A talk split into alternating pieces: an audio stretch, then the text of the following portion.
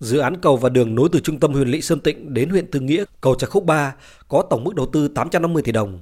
Đến nay, cầu Trà Khúc 3 đã hoàn thành các trụ, lắp một số nhịp vòm thép, nhịp dầm chữ U và nền đường.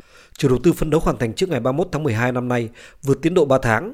Dự án đường ven biển Dung Quất Sa Huỳnh giai đoạn 2A có tổng mức đầu tư 1.200 tỷ đồng, trong đó ngân sách trung ương 800 tỷ đồng, phần còn lại là ngân sách địa phương. Tuyến đường này dài hơn 13 km, đi qua các huyện Tư Nghĩa, Mộ Đức và thành phố Quảng Ngãi.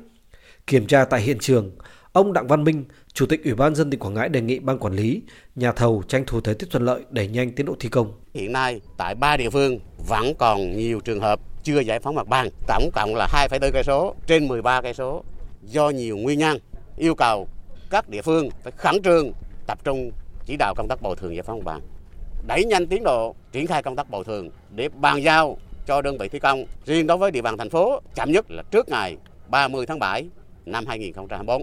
Đối với huyện Mộ Đức và huyện Tư Nghĩa còn lại khối lượng không nhiều. Do vậy, yêu cầu hai địa phương này phải tập trung giải quyết dứt điểm và bàn giao cho đơn vị thi công trước ngày 30 tháng 4 năm 2024.